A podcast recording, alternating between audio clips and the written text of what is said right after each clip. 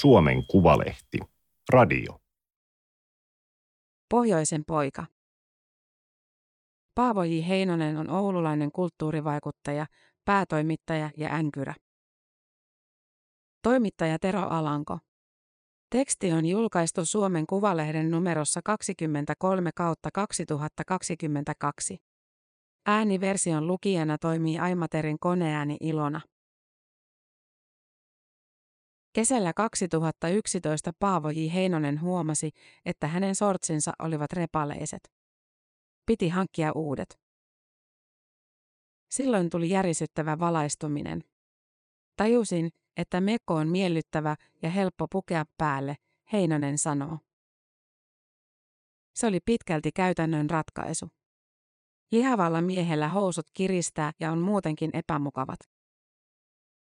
Heinonen on Kaltion päätoimittaja, oululainen kulttuurivaikuttaja ja Vasemmistoliiton valtuutettu. Hänen tapansa pukeutua värikkäisiin mekkoihin herättää huomiota. Heinonen on iso mies, hyvin pitkä ja leveä. Vuosi sitten Heinonen hakeutui ravintoterapeutille. Hän rupesi syömään vähemmän ja terveellisemmin. Nyt paino on pudonnut yli 30 kiloa. Perhe ja läheiset olivat ehdottaneet elämäntapojen muuttamista jo pitkään. Mutta kun olen tämmöinen änkyrä. Nykyisen mediakuvan mukaan kaikkien pitää olla laihoja. Minä ajattelin, että paskat, minähän olen lihava. Lihavuudesta tuli Heinosen identiteetin merkittävä osa.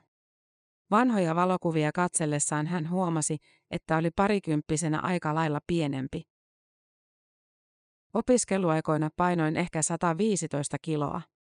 Tavallaan kasvoin siihen kokoon, mitä kuvittelin olevani. Ehkä olisi ollut parempi kapinoida jollain muulla tavalla. Kaltio on pohjoinen kulttuuri- ja mielipidelehti. Sen keskeisiin ajatuksiin kuuluvat moniäänisyys ja pohjoissuomalaisen kulttuurin nostaminen. Nimi on lähdettä tarkoittava murresana. Lehden 75-vuotisseminaarissa Lapin yliopiston entinen rehtori, mediaprofessori Mauri Ylä-Kotola sanoi, että Kaltiossa voi julkaista sellaisia juttuja, jotka eivät kiinnosta ketään. Juuri niinhän se on, Heinonen sanoo. Eivät ne aina kiinnosta päätoimittajaakaan, mutta jotakuta ne ovat kiinnostaneet niin paljon, että juttu on haluttu tehdä. Jo se tekee aiheesta kiinnostavan. Tuoreita jutunaiheita ovat olleet muun muassa solastalgia eli paikkakaipuu, vienankarjalaisten värssyjen tallentaminen ja Pohjolan haltijahahmojen popularisointi. Paavo J. Heinosen kotona kirjahyllyt olivat täynnä. Isä keräili sarjakuvia. Isän kanssa tuli kierreltyä divareita. Sitä kautta pääsin mukaan kirjalliseen maailmaan. Varhaisteininä Heinonen innostui roolipeleistä. Hän kiersi Suomea larpeissa ja keskiaikaseuran tapahtumissa. Roolipelit jäivät, kun Heinonen muutti opiskelemaan kirjallisuustiedettä Stirlingin yliopistoon Skotlantiin. Sielläkin oli yliopiston roolipeliseura, mutta akatemia vei voiton. Löysin myös pubissa istumisen ja paskanjauhannan ilon. Stirlingistä Heinonen siirtyi Sussexin yliopistoon Brightoniin. Syksyllä 2003 hän valmistui kirjallisuuden maisteriksi ja palasi Ouluun. Heinonen aikoi viettää välivuoden ennen väitöskirjan tekemistä Britanniassa. Yliopisto ei kuitenkaan tuntunut enää samalta ihanalta kuplalta kuin parikymppisenä. Oulukin oli muuttunut. Kun kävin täällä kesälomilla, niin aina oli tullut jonkun jalkapallokentän päälle Nokian uusi laitos. Ihmisten yhteiset tilat kapenivat. Eihän se hyvältä tuntunut, Heinonen kertoo. Tietysti Oulussa tapahtui myös mielenkiintoisia juttuja, mutta ne jäivät julkisuudessa Nokian jalkoihin.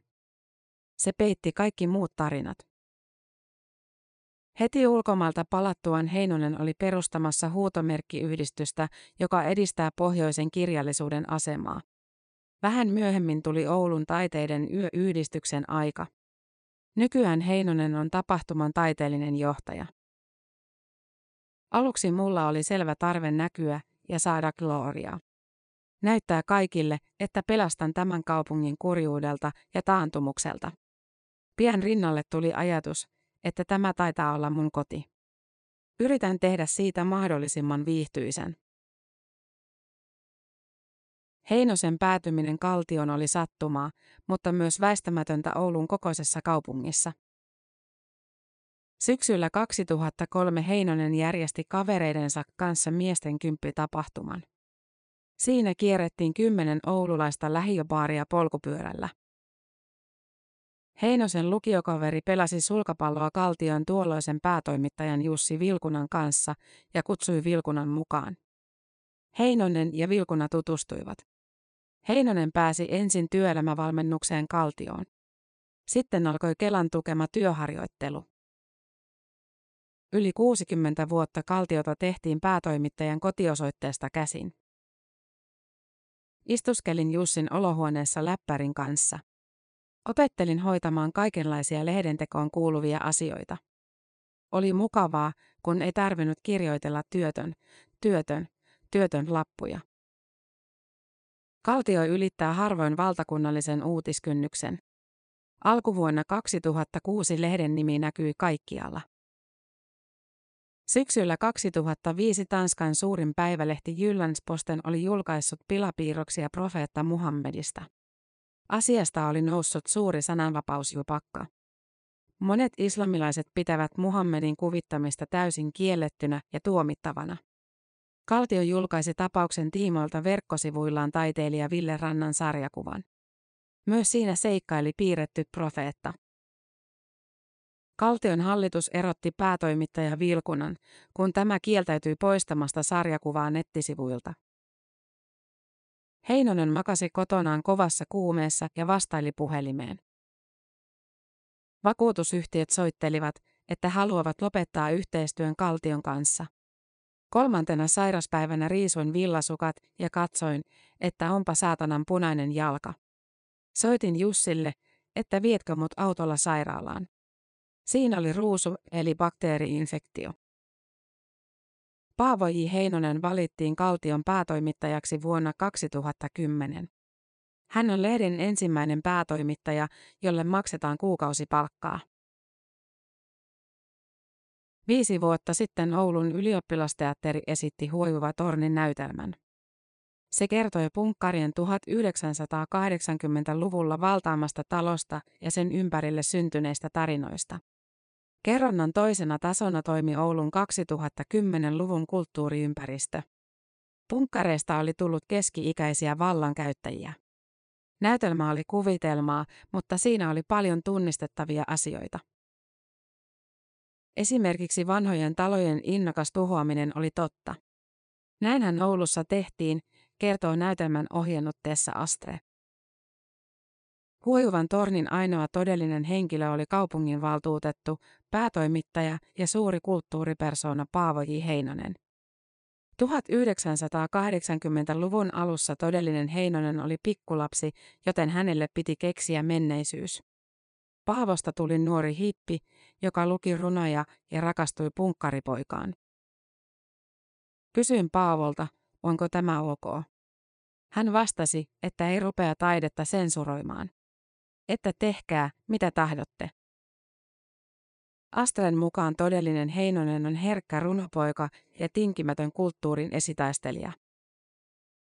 Paavo ei ole altis mielistelylle ja johdattelulle. Tai poliittiselle kähminnälle. Viime vuonna Huojuva torni ilmestyi Astren käsikirjoittamana sarjakuvakirjana.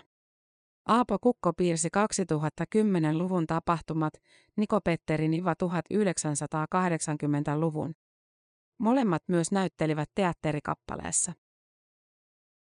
Heinonen väittää olevansa laiska ja kunnianhimoton ihminen. Kun makaa kotona tarpeeksi pitkään, tulee silti syyllisyyden tunne ja on pakko tehdä jotakin. Kun Oulun kulttuuriasiat olivat menossa persiilleen, Heinonen asettui ehdokkaaksi syksyn 2008 kuntavaaleihin. Yksin omalle listalleen. Heinonen sai enemmän ääniä kuin koskaan myöhemmin. Ne eivät piisanneet valtuustoon asti. Vuonna 2012 äänet riittivät. Heinonen on toiminut Vasemmistoliiton kaupunginvaltuutettuna siitä lähtien. Minut houkuteltiin puolueeseen lupaamalla valtaa. Sanottiin, että vasemmistonuoret yrittävät saada mulle kulttuurilautakunnan paikan. Eihän sitä tullut. Jo ennen pandemiaa Heinonen alkoi huomata, että paikallispolitiikka vie ilon elämästä. Juuri nyt tuntuu siltä, että tämä kausi saattaa jäädä viimeiseksi. Valtuusto on myös vaikuttanut suhtautumiseeni ihmisiä kohtaan. Ajattelen heitä liikaa poliittisen vastustamisen kautta. Että ei saatana, nuo ovat oikeistolaisia, eivät ne voi olla oikeassa. Heinosella on tapana tehdä suoria Facebook-päivityksiä valtuuston kokouksista. Ne ovat mainioita kurkistuksia kuntademokratiaan. Kokousten aikana voi tehdä myös mekaanista työtä. Osaan kirjoitella Kaltion tilauslaskuja samaan aikaan, kun kuuntelen puhetulvaa. Minua kiinnostavat enimmäkseen kulttuuri- ja ympäristöasiat. Heinonen on myös Pohjois-Pohjanmaan maakuntavaltuuston jäsen ja pyrkinyt kahdesti eduskuntaan. Ne yritykset Heinonen kuittaa taideperformansseina. En kestäisi politiikkaa oikeana työnä päivääkään. Vaikka laiskaa onkin, Heinonen edistää kulttuuriasioita erityisesti tekemällä ja osallistumalla. Hän toimii aktiivisesti muun muassa oululaisissa elokuvapiireissä. Vuosi sitten Heinonen valittiin Oulun kulttuuritapahtumayhdistyksen puheenjohtajaksi. OKTY koordinoi Oulun juhlaviikkojen tapahtumia ja omistaa ilmakitaransoiton MM-kisoja tuottavan osakeyhtiön. Keväällä 2009 Heinonen järjesti happeningin, jossa James Joycen kokeellinen Finnegan's Wake luettiin alkukielellä vuorolukuna alusta loppuun. Siitä lähtien hän on lukenut taiteiden yön päätteeksi kirjan viimeisen 9-sivuisen kappaleen. Kesäkuun puolivälissä on Tsoissen Ulysseksen vuoro. Vuorolukutapahtuma lähetetään myös livestriiminä, jonka kautta kaikki halukkaat voivat seurata sitä. Mielessä pyörii myös Oulun valinta vuoden 2026 Euroopan kulttuuripääkaupungiksi. Hankkeeseen on sitoutunut Oulun lisäksi 32 pohjoissuomalaista kuntaa. Vihdoin on löydetty jotain, mikä meitä yhdistää. Tähän asti Oulu on ollut pienten kuntien vihollinen. Saataisiinko nyt siirrettyä yhteinen vihollinen Helsinkiin? Ei ole kestävä ajatus, että kaikkien pitää muuttaa etelään, että pääsee julkisuuteen. Prosenttitaide on periaate, jonka mukaan julkisten rakennushankkeiden kustannuksista 1% käytetään taiteen hankkimiseen. Kun Kotkantien kampuksen uudisrakennus valmistui, sinne ostettiin pohjoissuomalaisen sarjakuva- ja valokuvataiteen kokoelma. Siihen kuului myös Ville Rannan Muhammed-sarjakuva. Myöhemmin Oulun ammattikorkeakoulu tuli toisiin ajatuksiin. Se ei uskaltanut laittaa Rannan teosta esille. Ne ilmeisesti pelkäsivät, että tulee pommi postilaatikkoon. Sanoivat Villelle, että antavat sarjakuvan hänelle takaisin sillä ehdolla, että et kerro kenellekään. Vuonna 2012 sarjakuva oli esillä Kemin Taidemuseon poliittisen taiteen näyttelyssä. Näyttelyn jälkeen Ranta kiikutti sen Kaltion toimitukseen. Sarjakuva ripustettiin päätoimittajan tuolin taakse. Samalla sovittiin, että sitä pitää voida lainata. Pari vuotta sitten sarjakuva siirrettiin naapuritoimistoon siivouksen takia. Se on siellä edelleen. Nyt tuolin takana on Hannu Lukin maalaama mun muotokuva. Kuten päätoimittajalla tulee ollakin. Tämä oli Suomen Kuvalehden juttu, Pohjoisen poika. Ääniversion lukijana toimi Aimaterin koneääni Ilona. Tilaa Suomen Kuvalehti osoitteesta suomenkuvalehti.fi/tilaa.